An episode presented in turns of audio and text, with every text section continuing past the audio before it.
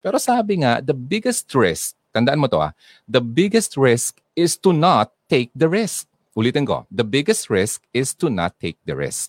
Yun ang pinakamalaking risk kung hindi ka mag-risk. Nakuha? Kasi hanggat hindi mo tinatry ang isang bagay, hindi mo malalaman kung anong pwedeng mangyari, di ba? Try mo muna. Okay? May hugot na malalim. May hugot na mababaw. May hugot na may kabuluhan. May hugot na patuloy na pinag-uusapan. Ano man ang iyong hugot, ilahad na yan sa Hugot Radio. Kasama si DJ Ron. This is Hugon Radio on FEBC Radio. Hey, hello, how are you? Kamusta? So pag-uusapan natin ngayon, paano makalabas sa comfort zone? Ikaw ba ay uh, nasa iyong comfort zone? Ha? Ano ba ibig sabihin ng comfort zone? Iba yung comfort room, ha? Iba yun.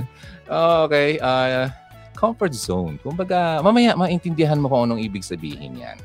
Okay, so itong uh, topic natin ngayon, actually, ang part ito ng isang series na Prangkahan 101. Okay? Kung maaalala mo, meron tayong uh, unang episode dito sa season 2 ng Hugot Radio Uh, tinawag ko itong Prangkahan 101. Okay? Paano ba maging the one?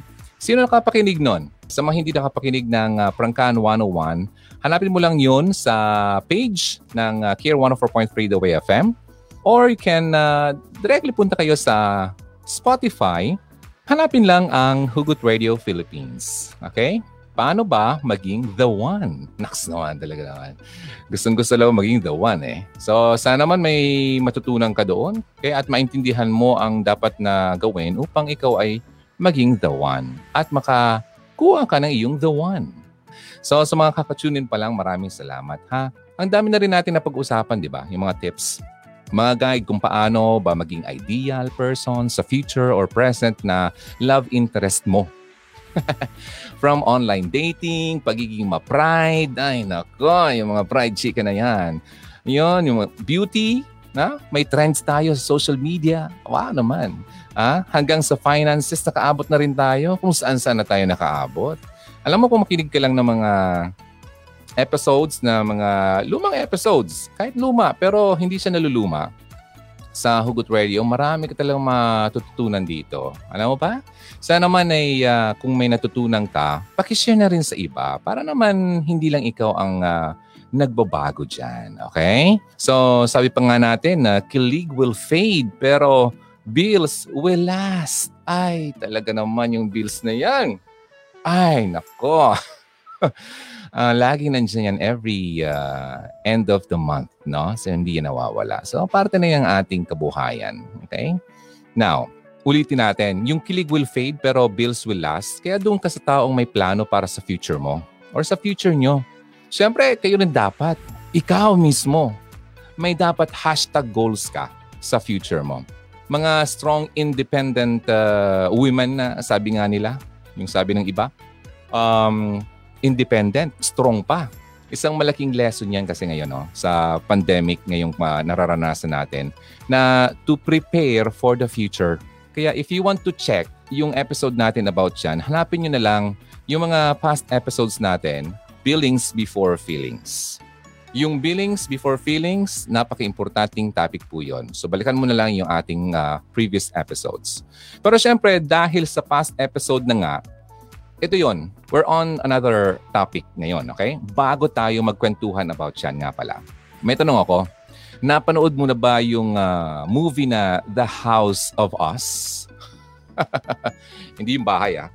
The House. Okay? H-O-W-S of Us. Uh, yung movie yan ni na Catherine Bernardo at uh, As George at yung uh, si Daniel Padilla na ang pangalan niya doon ay si Primo. Okay, kapangalan ng kaibigan ko. Pinalabas to no, two years ago pa eh. So napanood mo ba yon? Good old days na free pa tayong manood ng sine. Alam mo ba nung panahon, uh, nanonood ako ng sine tatlong beses sa isang uh, araw kapag talagang max na yun ha. Kapag naka free time ako at maganda lahat ng panoorin at palabas, nanonood ako noon. Nasa Makati pa ako noon. At uh, may budget pa tayo noon. okay? Pero at least isa. kapag day off. Kasi wala namang ginagawa noon noon at ang init-init. So nagpapalamig ako sa sinihan na lang para doon na ako magabihan. Eh, day off eh. So buhay call center nung panahon. Ngayon, ang tanong ko, napanood mo na ba yung The House of Us? Yung movie na The House of Us, masabi kong napaka-realistic yon. Realistic. Napaka true to life kumbaga. Pwedeng uh, minarinig ka ng ganyang kwento. Pinapakita talaga na kapag nagkaroon ka ng uh, jowa, jowa, o romantic partner, hindi yan laging bed of roses. Ha? Yung I wanna lay you down on a bed of roses. Grabe. Parang uh, Bon Jovi, ha? Sabi ko nga, hindi laging bed of roses ang samahan. Okay, minsan, or mas madalas, nagiging bed of nails. Lalo na kapag di ka pa ready. Ah, yun ang problema doon. Kagaya na lang sa nangyari sa story nila Primo at George. Okay? Si Daniel kasi rito, aspiring singer o songwriter, song composer. Kung papasimplihin natin ang uh, passion niya, uh, yung pagbabanda. Okay, ang gusto niya talaga. On the other hand naman, yung uh, character ni Catherine, isa siyang aspiring doctor. Okay? Gusto niya maging doktora. At uh, yung isa, gustong maging uh, banda ang gusto niya. So ngayon, nakatira sila sa pareho sa bahay ng uh, lola ni Catherine o si George nga. Nung una, maayos yung lahat. Maayos naman. Okay? Pinagpaplanuhan nila yung magiging future nila. Usual na ginagawa ng mga magjowa. No? Alam mo, mahal, ganito ang gusto natin. Ah, ang gusto ko mahal, sana laging sabay tayo. ano yung kantang yun? Alam mo yung kantang yun? Naalala ko lang kasi bata pa ako na eh. Okay, anyway, di ko na maalala. Hanggang dun lang lyrics na alam ko. Noong una maayos naman lahat, okay naman eh. Eh, wala nang problema. Pinagpaplanuhan nga nila, sabi ko nga, yung future nila. Uh, they will be each other's number one fan. fan kita, fan mo ako ha. Fan, parang ganun. Pero dahil nga walang perfect relationship, nagkakaroon ng problema. Alam mo naman yon di ba? Habang si Catherine nag-work para sa gastusin nila, eto na yon yung mga gastusin na sinasabi ko. Um, si Daniel naman, ganun din. Ha? Nagbabanda. Banda ang gusto. Uh, Catherine and Daniel na lang gagamitin ko ha, kasi para kasi yun ang mga artistang gumanap sa mga characters na yan. So nagbabanda siya, no? Pero ang problema, hindi nag-click yung ano, Oy nga pala sa mga hindi hindi pa nakapanood nito, uh, spoiler alert, alert to ah. spoiler alert. Okay, pero ang problema hindi nag-click yung bandang 'yon. Anyway, two years ago pa naman to. So uh, luma na, okay? Hindi nag-click hanggang sa naging walang direksyon yung buhay ni ano, yung character ni Daniel. Kahit na ini-insist ni Catherine na baka pwedeng ipagliban niya muna yung uh, pagbabanda, yung pangarap niya, kasi parang walang nangyayari. Ayaw nitong isa eh. Ayaw nitong lalaki. Kasi sa pagbabanda, ang sabi niya, yun ang passion niya. Kahit sino naman eh. Ako nga noon eh, gusto kong maging uh, artista eh. okay, so eventually, napagod yung babae, si Catherine. Dahil siyempre kung ikaw nga naman talaga, yung babae, ikaw yung bumubuhat sa yung dalawa. Di ba? At doon na nga sinabi ni Catherine, yung character niya na, pagod na pagod na pagod na ako. Max naman. And yun, yun natapos yung ano, natapos. Natapos yung kwento. Pero ano, ang maganda naman doon, uh, spoiler, uh, maganda naman yung uh, kinalabasan o yung uh, katapusan noon. Siyempre naman, eh, hindi naman na uh, uuwing luhaan yung mga manonood niyan. Okay, so siguro iniisip mo ngayon, ako naman DJ Ron. Ano bang pakialam ko dyan? Ano bang alam namin dyan? Bakit mo naman kinukwento yan sa amin? Para naman saan yan? Alam mo kasi, karamihan sa atin, unconscious tayo. No? Unconscious lang talaga tayo. Or bakit di natin maamin? Ha? Ah, kagaya ng role ni Primo, ni Daniel doon sa movie. Di maamin eh. May isang bagay siyang hindi kayang gawin. Ano yun? Bakit hindi niya maiwan-iwan yung kanyang passion sa pagbabanda. Yung isang bagay na hindi niya kayang gawin ay yung lumabas sa kanyang comfort zone. Dahil halos buong buhay niya, pagbabanda na ang naging karir niya. Okay? Hindi niya kayang pumasok sa, sa ibang trabaho. Alam mo noon, nung uh, ako nag-radyo uh, pa. Matagal lang yun eh. Year early 2001, 2, 3, 4, 5, gano'n. Talagang comfort zone ko na talaga yung uh, radio. Uh, naalala ko nga yung aking uh, ex noon, talagang pinupush niya ako na maghanap ng ibang trabaho. No? Pa, binubus niya aking confidence na may iba pang mas maganda sa akin na pwede kong gawin. Kasi yung pala, meron siyang iba. Pumasok lang, nag-segue lang. Pero hindi naman, uh, in fairness naman dun sa aking ex, napakabuti naman talaga niya. Gusto lang naman talaga niya mapabuti ang aking uh, future, kumbaga. So, na-appreciate ko naman yon Okay, so wag na tayo dun sa bitterness side. so, going back sa pagiging uh, pagkaroon ng comfort zone, talagang nung panahon na nasa radio ako, very comfortable ako sa ginagawa ko. No? Just like today, no? Ganito, parang okay lang. Nagkukwento lang tayo, uh, nasa Hugot Radio tayo. So very comfortable ako dito. Walang hiya ko eh, ang kapal ng mukha ko dito eh. parang uh, okay lang na mag-live tayo ng, ng limang oras, di ba? Ginawa na natin yan ng ilang beses. So, talagang comfortable. So, that's my comfort zone. Ngayon, sa atin naman, bawat isa sa atin, merong ganon.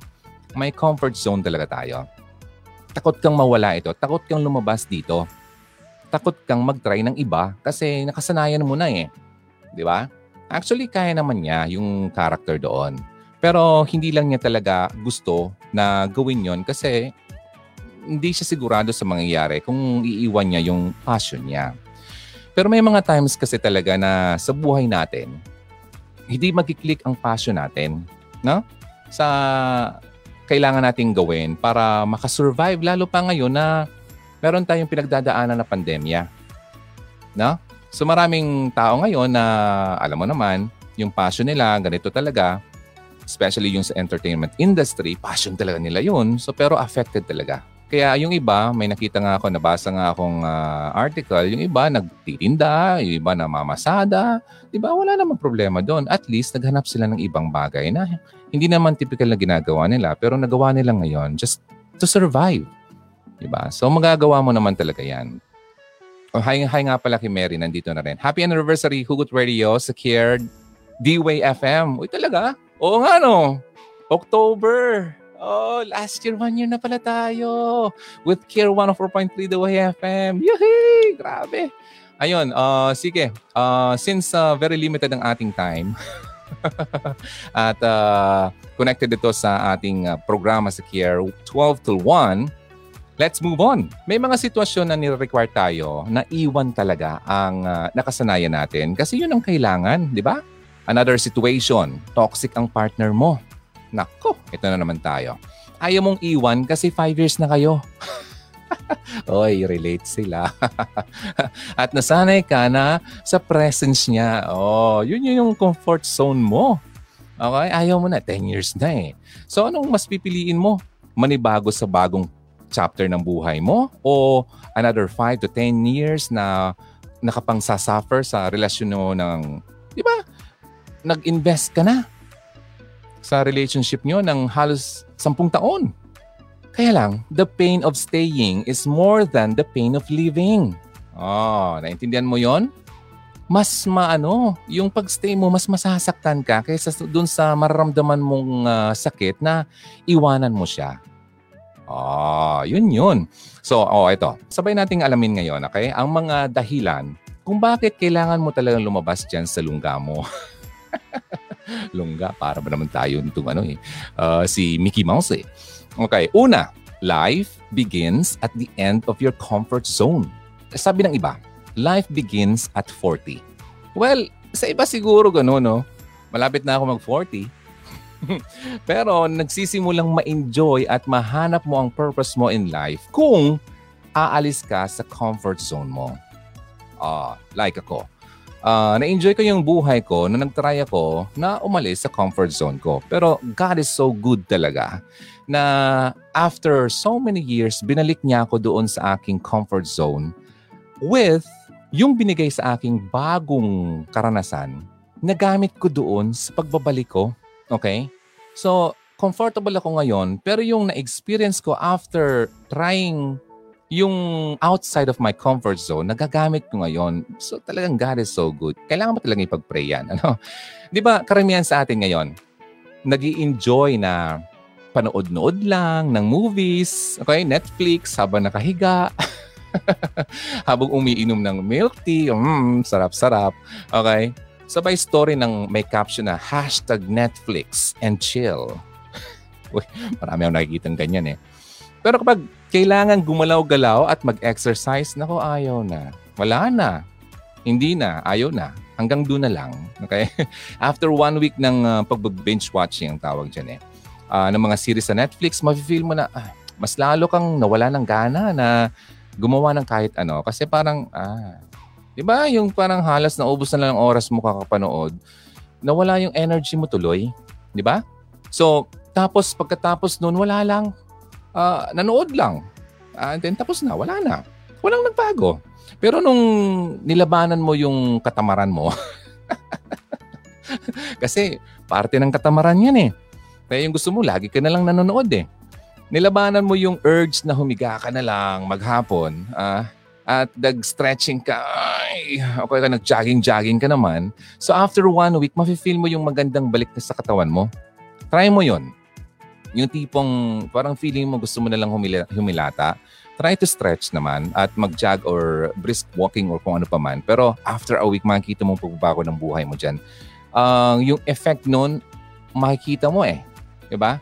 Walang masama talagang epekto yung ano, yung kapag uh, nag-exercise ka. Unless kung talagang, oh, too much naman. Meron naman too much naman yon. Uh, too much love will kill you nga eh.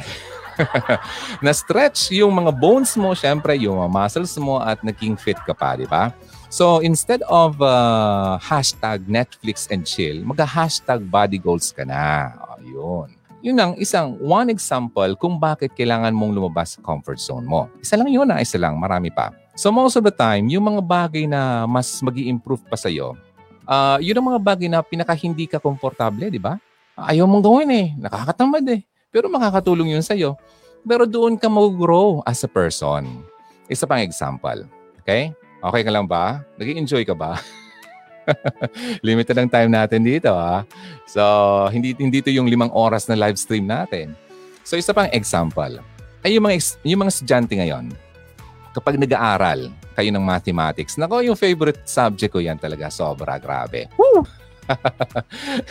Diyan napapasok yung uh, madugong trigonometry, calculus, algebra, o di ba? Calculus, o algebra okay lang, o trigo okay lang, pero calculus, mm. Diyan ako nakaranas ng 5 eh. At iba pang branches ng math, okay? Kapag kaharap mo na yung uh, pagkahaba-habang equation o sobrang hirap na problem, mas malakas yung boses na nagsasabi sa iyo, ay nako, gumaya ka na lang sa classmate mo bukas.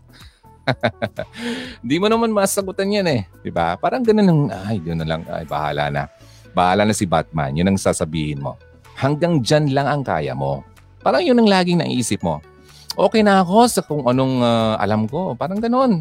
Pero kung pipiliin mong maging mas ignorante, okay? Maging ignorante at uncomfortable sa una, ah, mas malaki naman ang magiging balik niyan sa'yo. Kasi di mo alam ang mangyayari, so ignorante ka. Uncomfortable ka kasi hindi yun ang comfort zone mo. Sa una lang naman yon Pero maganda, maganda ang balik niyan sa'yo pag naglaon. Okay? Bago ka makalabas ng comfort zone mo, kailangan mo munang mag-decide para sa sarili mo. Ano ba yun? Ano ang kailangan mong i-decide sa sarili mo? Eto yon. Hindi ako papayag na forever na lang ako ma-stuck sa kung anong nalalaman ko. Oh, ganun yun. Kasi sabi ko nga in the past, learning, lifelong process yan. Every day, natututo tayo. Kailangan nating matuto sa bawat araw na nabubuhay tayo. Hindi yung very stuck ka na lang, diyan ka na lang. Kung ano natutunan mo, ah, ganun na lang. Wala nang pagbabago. Diba? Ano pang silbi ng buhay na binigay sa iyo kung hindi ka magbabago, hindi ka matututo ng bago? Diba? Hi nga pala kay uh, ako si Netsky. Hello, uh, ang aga ng live. Yeah, happy anniversary! Yuhuy! Ang ano, anniversary na natin. Uh, sobrang daming ganap. Talagang nakalimutan ko na. Maraming salamat sa Care Family, FEBC Care sa Ligaspi.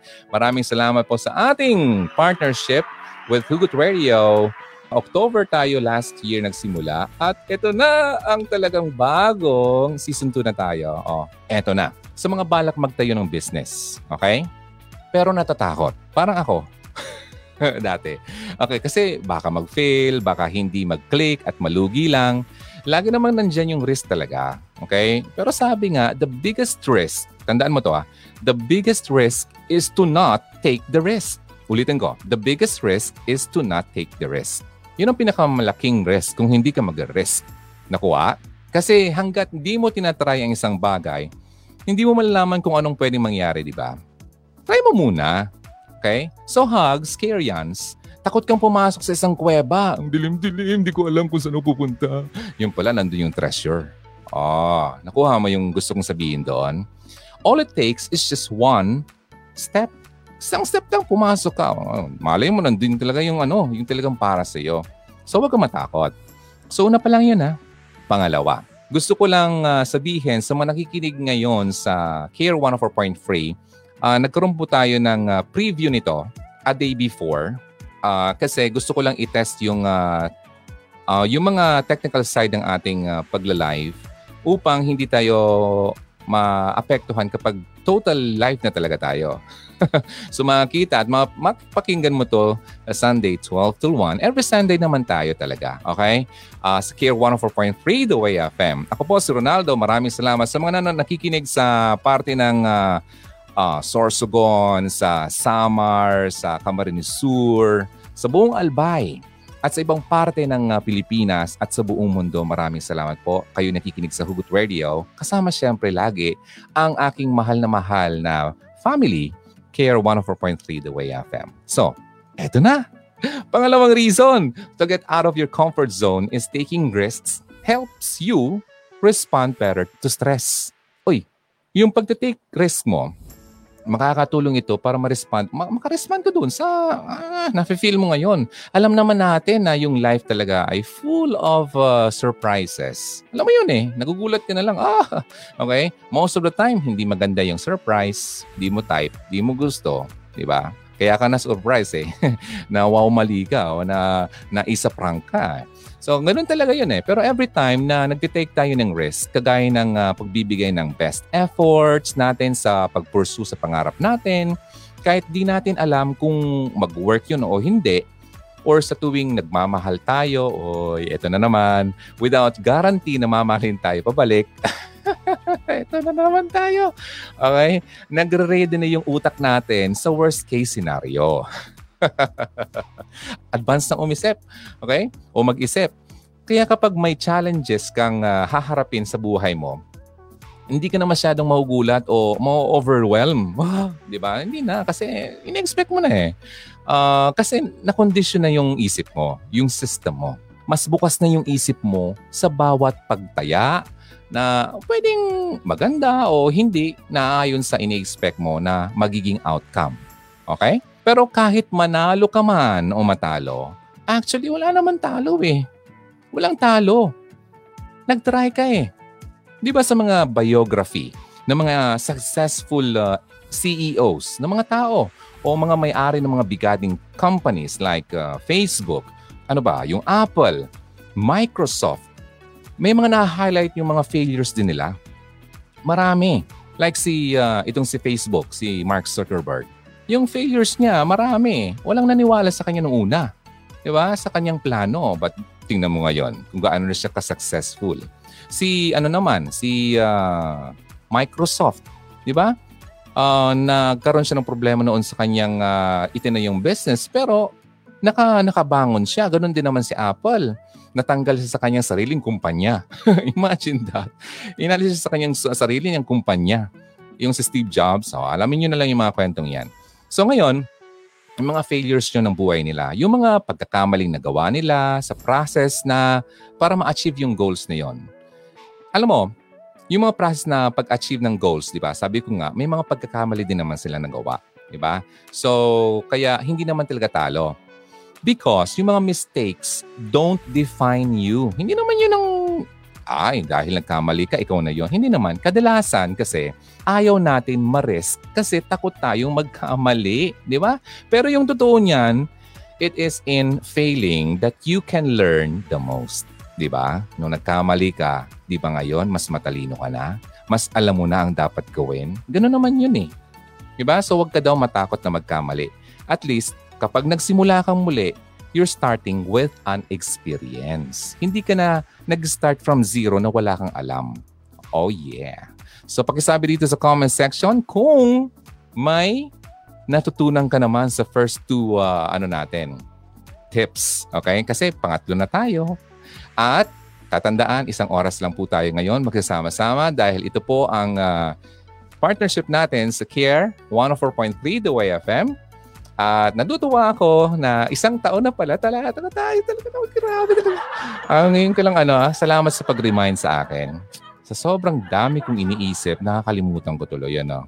Pero no way, hindi ko makakalimutan ang pagkakataong binigay sa akin ng Care Family, ng FEBC. Kasi sobrang tagal kong nawala sa himpapawid talaga.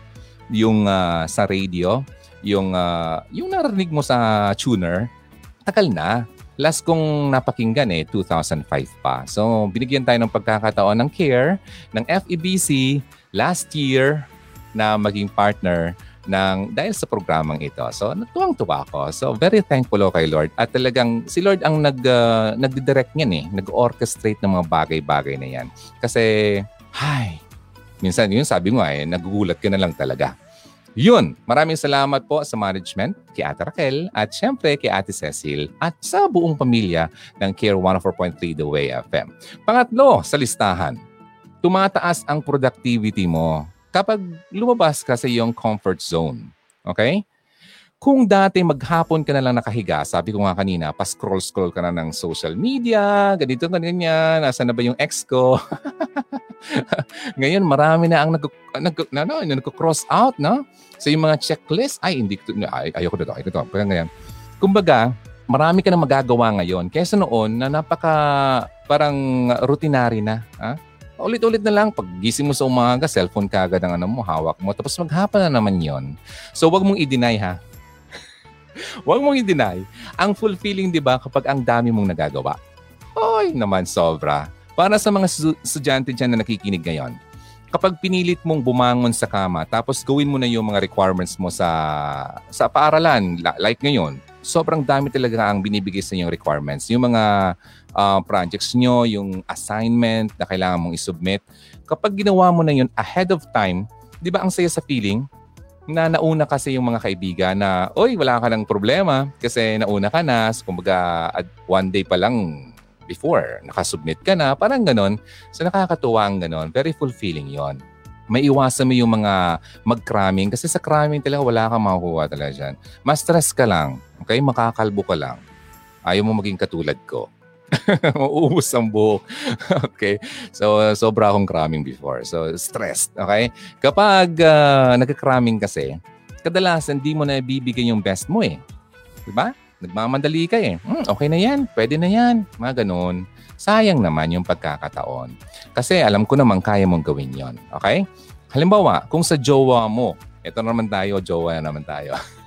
yung mga, uh, yung jowa mo nga, willing kang ibigay yung best mo, di ba? Dapat ganun din naman sa pag-aaral mo. Di ba? Best of me. Parang yung kanta ko lang na natsambahan noon. Eh, cover, hindi naman sa akin. May mag-benefit dyan, okay? Mag-benefit ka dyan. Halimbawa, sa jowa mo, meron din naman siguro. Siguro, yung iba wala. Okay lang naman kung wala. Lalo na kung pareho kayong uh, naghihinalaan o naghi, hindi hihinalaan, naghihila. Iba yung hihinalaan eh, parang wala kang trust nun eh. Naghihilahan pataas. Yon. Pero yung kung instead na patulugin ka, halimbawa, gusto pang makipag-usap kahit madaling araw na, ang masabi ko lang, isang mahabang mm, tulog na tayo. 'Di ba? Um, kasi kailangan mong i-prioritize. Ah. Kasi yung iba hindi marunong mag ano eh, mag-balance eh. Um, na alam mong may gagawin ka bukas pero since na ganun, uh, huwag kang matakot na humindi pala. Okay? It's not ano, hindi naman bad na humindi ka sa isang bagay, okay? Na mag-priority ka ng isang mga bagay na mas importante. Ganon din naman sa mga nag-work. Okay? Sa mga nagtatrabaho na. Dito tayo sa nagtatrabaho, hindi ka na mababaloy sa mga deadlines mo. Maintindihan mo yan eh. Kung sinabi ng boss mo, kailangan mo i-submit ito, ganito. So, nagagawa mo na, so yung boss mo matutuwa talaga sa iyo. Baka ma-promote ka pa. Kung may uh, hahabulin man, at least nagawa mo na yung iba, di ba? At uh, may time ka na para sa panibagong task na ibibigay pa sa iyo. So ready na yung desk mo sa bagong task na ibibigay sa iyo. Unlike nung dati, sobrang pagkadami-dami na hindi mo maubos-ubos, di ba? Dami mong backlogs. Kaya sobrang overtime ka. Okay? Sabi nga ni Nadine Lustre, next naman. Achieve na achieve. Ayun. Alam mo yung si Nadine Lustre? Uh, basta siya na 'yon. okay, sige na pang-apat tayo kasi sabi ko nga, ang time natin is so limited. Alam ko magbitin ka, pero uh, hindi naman uh, sa bitin na in a very ano, pangit na way. Alam ko naman na magkikita pa naman tayo every Sunday, okay? And kung talagang bitin na bitin ka, you can go back doon sa mga ating uh, old or previous episodes. Wala naman talaga actually old kasi yung mga episodes natin dito sa Hugot Radio with Care ay napaka evergreen ang tawag dyan. Walang kalumaan. Pangapat, eto hindi na kailangan na explanation eh. No? In going out of your comfort zone, mas nagkakaroon ka ng confidence. Okay? Parang Rexona lang. Won't let you down. Okay? Sa una, hindi ka nagsasalita sa harap ng maraming tao. Nahihiya ka eh. Ganun ako before. Okay? Nahihiya ako. Eh, sobra akong binabalutan ng hiya. Ngayon wala na eh. Wala na. Nawala ng hiya ko eh. Sinubukan mo. Ha? Pero naka-adjust ka. Sa una, parang natatakot ka. Pero nung sinubukan mo, ay okay din naman pala. Sinubukan mo ng isa pang beses Nag-try ka ulit. Aba, medyo comfortable ka na. Ano ba? Paulit-ulit mong subukan hanggang sa nagkaroon ka na mismo ng confidence sa ginagawa mo, kaya mo nang gawin yung bagay na yon. So, mas magiging proud ka na rin sa sarili mo kasi you decided to take the leap. Di ba? Yun ang narinig natin lagi eh. So, humakbang ka lang. Okay? So, yun ang pang-apat ha. Pang-apat yon. Sana naman eh, nasa kalahati na tayo eh meron ka natu- natutunan dito. At sana naman, senior mo naman tong ating uh, live stream mukhang wala ako nakita. okay. Nakikita ko yan. Panglima, you may discover new opportunities. Malay mo, all this time pala. Isang leap of faith lang pala ang kailangan mo para mag-level up ang iyong buhay. Nako, pinatagal mo pa. Ayon. Kaya Kagaya ng uh, isang kakilala ko. Yun ang nangyayari sa kanya. For four years, empleyado siya ng isang uh, pharmaceutical company. One day, nag-decide siya na mag-take ng risk. Okay? Nag-put up siya ng sarili niyang business. Okay? So, nasa na siya ngayon? Heto, siya na ang sariling boss ng company niya. At nagsusupply na siya ng mga gamot sa ibang mga hospitals at mga pharmacies region-wide. Imagine that, dati isang tauhan lang siya ng isang uh, uh, company pero ngayon siya na ang nagpapatakbo. Nakakatuwa ng ganoon, di ba? Dahil sa pag-risk niya na magtayo ng sarili niyang uh, negosyo, mas maraming opportunities ang uh, nagbukas para sa kanya.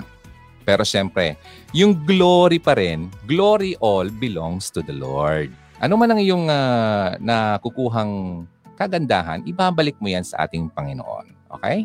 Hindi lang dapat basta talon ng talon. Okay? Huwag lang talon ng talon.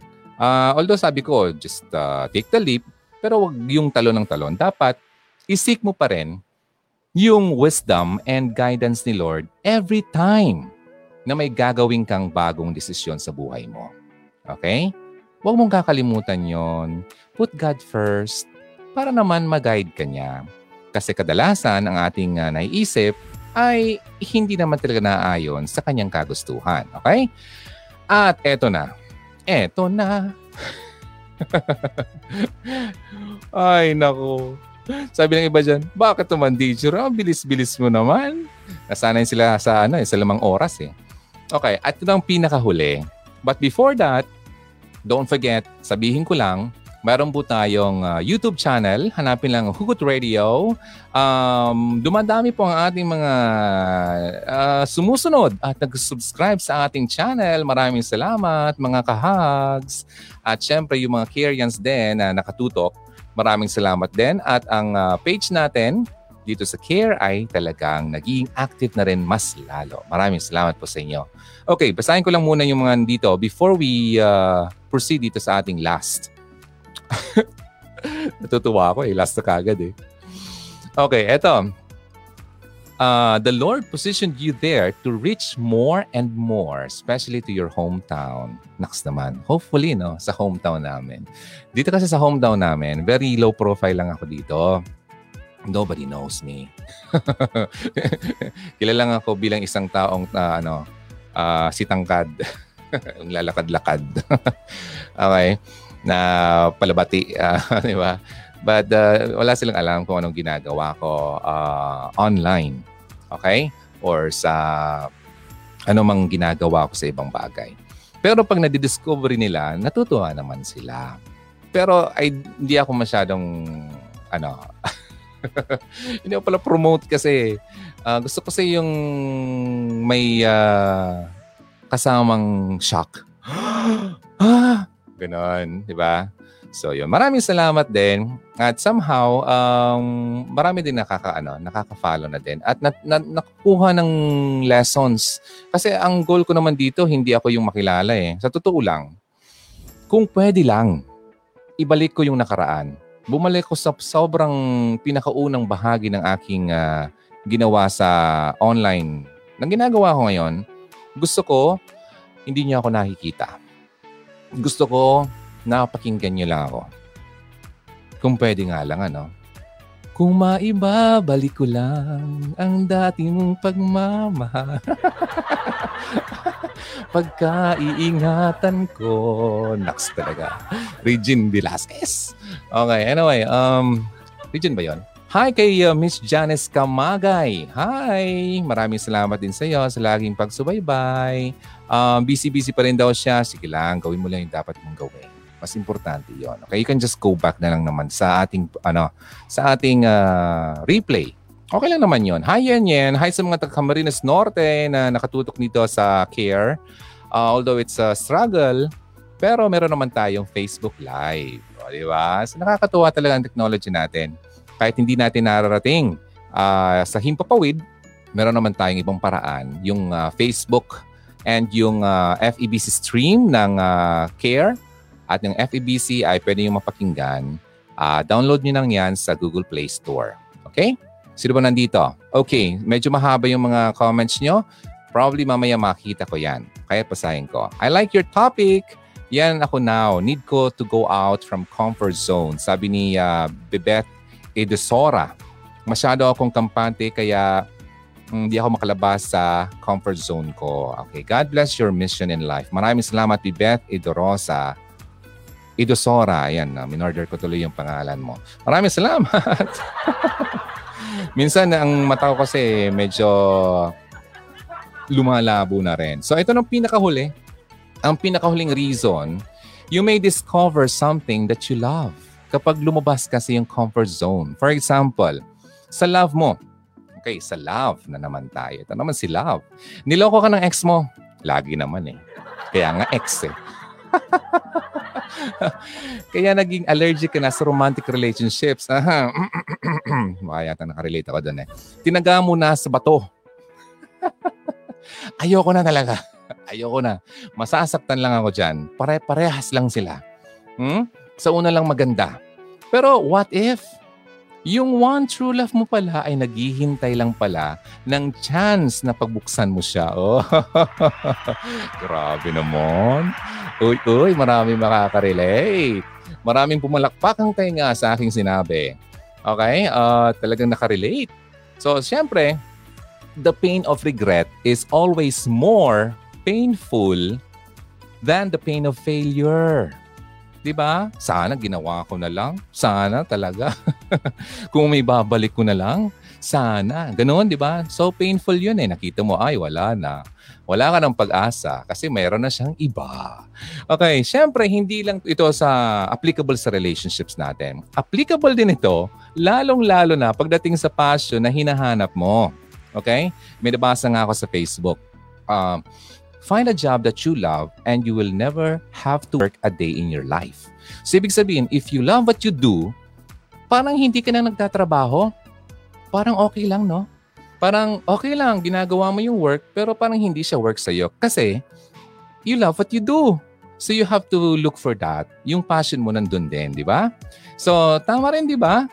Yung kung buong buhay mo, nakakulong ka na lang sa isang trabaho na di mo naman dala gusto, aba, nagkakaubos-ubos na yung pagkatao mo talaga. Pero wag rin yung masyadong ideal. Okay? Tandaan, minsan, kailangan mo namang piliin ang uh, practicality. practicality bago yung passion. Like sa akin, Gustong gusto kong maging artista noon. Pero is it practical? Especially now, o paano kung nag-artista ako ngayon, wala akong trabaho. Di ba? So, ang nagkakaroon ng trabaho ngayon, yung mga magaling. eh sila pinagbibigay ng ano ng uh, pagkakataon. Kasi marami ngayon naghahanap ng trabaho pero limited ang trabaho. So ito pa. Pero if may chance na halimbawa, i-grab mo na kagad. I-grab mo na yung isang bagay na practical kasi mula, hindi siguro ganun magiging ka-successful ka agad. Siyempre nga, di ba? Um, pero in the long run naman, makita mo na nagpe-pay off naman yung efforts mo. Okay? Kagaya nung isang YouTuber na si... Yung Mimiyu. Mimiyu. Magaya-gaya yun. Mimi. Okay, sige na nga. Kahit sa kahit na papasaya yung ginagawa niya, di ba? Sa tao yung passion niya. Hindi naman siya kagad napansin sa YouTube noon. Hindi naman. Di ba? Hindi naman instant uh, fame yung nangyari sa kanya. Pero ngayon tingnan mo, milyones na. Lagi ko siya nakikita sa Lazada. Lazada ba yun? Okay. Oy, nahalata tuloy ako. Na laging, na, laging bumibili. Okay, pero ngayon, millions na yung subscribers niya, sabi ko nga. Kasi kapag mahal mo yung ginagawa mo, mag excel ka talaga. mag excel ka at mag excel ka dyan sa gagawin mo. In God's perfect time. Okay? Sa tamang panahon ng ating Panginoon. O, di ba? O, ngayon, ask yourself, ano ba yung mga bagay na gusto kong gawin? Ano yung mga bagay na gustong gawin? Hmm, sige nga, isip-isip. Okay? Pero hindi ko magawa dahil takot akong mag-fail o mabigo. Sige nga, So, kailan ba yung huling beses na naging uncomfortable ako? Yun ang tanong mo. Kailan ba yun? So, ano yung isang bagay na yun? Ayun, mabasa ko yan. Dali. And pangalawa, yun ang una ha. Pangalawa, balikan mo yung mga bagay na na-accomplish mo. Lahat na yan, naabot mo dahil you decided na maging courageous. Ay, talaga naman. At nag-take ka ng risk. Kagaya ng ginawa ko ngayon, nung nag-start pa lang ako, wala ako talang alam sa Facebook, I mean, sa pagla-live, sa YouTubing, wala akong alam. I just tried. At kinapalang ko lang talaga ang aking muka. Going back doon sa... panoorin niyo yung mga una kong videos. Talagang very stiff ako noon. Very trying hard talaga. diba? Hindi kagaya ngayon na parang, okay lang, we're just talking. Yes, yes. Okay lang. Di ba? Magustuhan nyo send it, it's okay. But before, I was so very, uh, nagpi-pleaser talaga ako, okay? So ngayon, it's okay. Now, nag-take risk ako noon. So, uh, lahat ng naabot mo yon because nag-take risk ka. Gusto mo ba bang uh, madagdagan yan? Halimbawa, yung gawa mo ngayon, gusto mo bang madagdagan yan? Kung gusto mo pang madagdagan yan at pasintabi po sa dila ko ngayon at nababaluktot na talaga, Hindi po ako talaga Tagalog eh. Okay, gusto mo bang madagdagan yan? Or maging stuck ka na lang sa mga memories ng uh, past achievements mo? Yun ang tanungin mo ha. Ah. Gusto mo madagdagan o mas stuck ka na lang doon sa dati? Parang walang nagbago. So, yan ang tanong ko sa iyo. Ngayon, tinanong ko nga, may managsabi ba dito? Uh, hi, good evening. Oh, wala. Hmm, nahihiyang mag-share. Uh, sige na nga, sarilihin mo na lang. Alam ko namang may naisip ka eh. Ano ba yung isang bagay na gusto-gusto mong gawin pero natatakot ka kasi ayaw mong lumabas sa comfort zone mo? Ayun. Pangatlo, ito na, na dapat mong gawin. Make it a habit to try something new. Di ba? I guess I wanted something new in my life. A new... Ano ba yung kantang yun? a new smile, a new song. Alam mo yung kantang yon? Something new in my life. Try mo mag-paint. Halimbawa, sumakay ng bike. Ay, nako, hindi marunong mag-bike. Oy, speaking of painting nga pala, yung um, pinsan ko ang buo, magaling yun na pintor, okay? Hanapin nyo lang si Odlanor Banzagales. Okay? Uh, kapangalan ko siya. He's a very good painter talaga. Sobra. Galing. At uh, kung gusto yung magpa-paint at gusto yung mag... Uh, yung tipong may pagbibigyan ka, punta ka na lang dun sa kanyang page. Now, so sabi ko nga, try something new. Try mong kung ano mong bagay o kaya try mong isolve ang isang math problem na hindi mo masagot-sagutan dati. Diba? Kasi takot ka eh. O kaya mag-alaga ng uh, tanim na maging plantito o plantita ka. Oy, naging plantita na siya. Maliit na bagay yung titingnan mo pero may effect yan kung paano mo tatanggapin ang pagbabago o change. Okay? So, yun, just try something new. Huwag kang matakot. Pangapat, sabihin sa sarili, kaya ko to. Hmm. Kung gugustuhin ko. Okay? Kadalasan kasi, wala pa man yung failure. Naku, tayo na mismo nagda-down sa ating sarili. Okay? Ay, hindi ko yung kaya. Hindi ko naman talaga yung linya. Baka lang mapahiya ako. Ganun napaka-harsh mo naman sa sarili mo. Huwag ganun, okay? Pero, kapag tinry mo naman kasi, doon mo ma-discover, uy, kaya ko palang gawin, di ba? So, ito pa, lastly, find a reason kung bakit mo gustong lumabas sa comfort zone mo. Bakit mo gusto, bakit gusto mong lumabas? Isipin mo. Is it to find your passion? Di ba? To challenge yourself? Di ba? Uh, maka-achieve ng isang bagay? Kapag wala kasing reason, di ba? Ang tendency, pag nahirapan ka na, wala na, bibigay ka na. Kasi wala yung reason mo, wala yung why. So you have to find your why. W-H-Y. Di ba? So what's my why? Why am I doing this? Every Sunday, 12 noon till 1 ng hapon ng Sunday. Bakit? Bakit ako nasa Hugot Radio? Ano ba ang purpose ko? Ano gustong mangyari? Ano ba ang dream ko na ma-achieve? Yon. Ganon din dapat sa iyo. Okay? So, kapag may uh, motivation ka na, matumba ka man, kagaya nangyari sa akin, ayun, natumba yung aking isang page. 44,000 likes and followers and now back to to 100 plus. It's okay. Okay, tatayo kang muli. It's okay, di ba? Kasi yung reason will keep you going and going and going and going and going. Alam mo 'yon? Yung parang parang energizer ka lang, 'di ba? Kasi yun ang nag yun ang nag ano sa nagpa-paddle sa iyo eh. Yung nagpo-push sa iyo eh. 'Di ba? Yung reason, yung why. So sana naman meron kang reason. Ngayon before we end this uh, show, okay?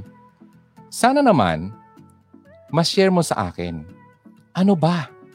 Yung isang bagay, paki-share naman para naman maraming makaano. Alam mo, isang bagay na dapat mong gawin para mas madrive ka, share. Okay? Pag-share mo na lang.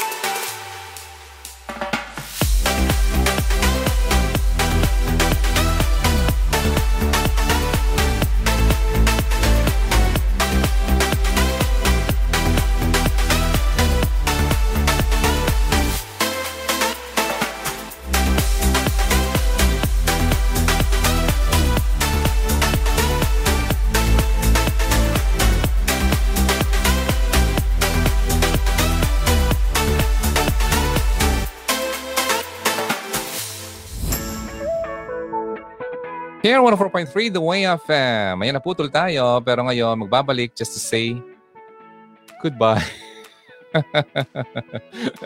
Talagang hindi stable ang ating connection. But thank you sa mga sumabay. Buti na lang nabigyan natin ng ano, justice yung ating content today before tayo pinutol talaga totally. Kasi nagkaroon daw ng ano, attempt of uh, accessing my account At uh, nakapag-access daw ako ng uh, isang page na hindi naman talaga Facebook. Kaya temporarily blocked ako kanina. So maraming salamat po sa sumabay dito sa ating uh, topic this Sunday, paano lumabas sa comfort zone. Ito pang Hugot Radio kasama si Ronaldo dito sa Care 104.3 The Way FM. I'll see you next Sunday, 12 noon hanggang 1 o'clock ng hapon. So, see you next time. God bless you. This is Sugut Radio. Always believe in love and keep the flame burning. Maraming salamat. Bye! Halina't makihugot na. Kontakin kami sa 0946 763 9858 0929 359 4298 0915 931 7184 Kung nais mong magkapag-ugnayan kay DJ Ron, maaari mo siyang bisitahin sa kanyang YouTube channel sa Hugot Radio.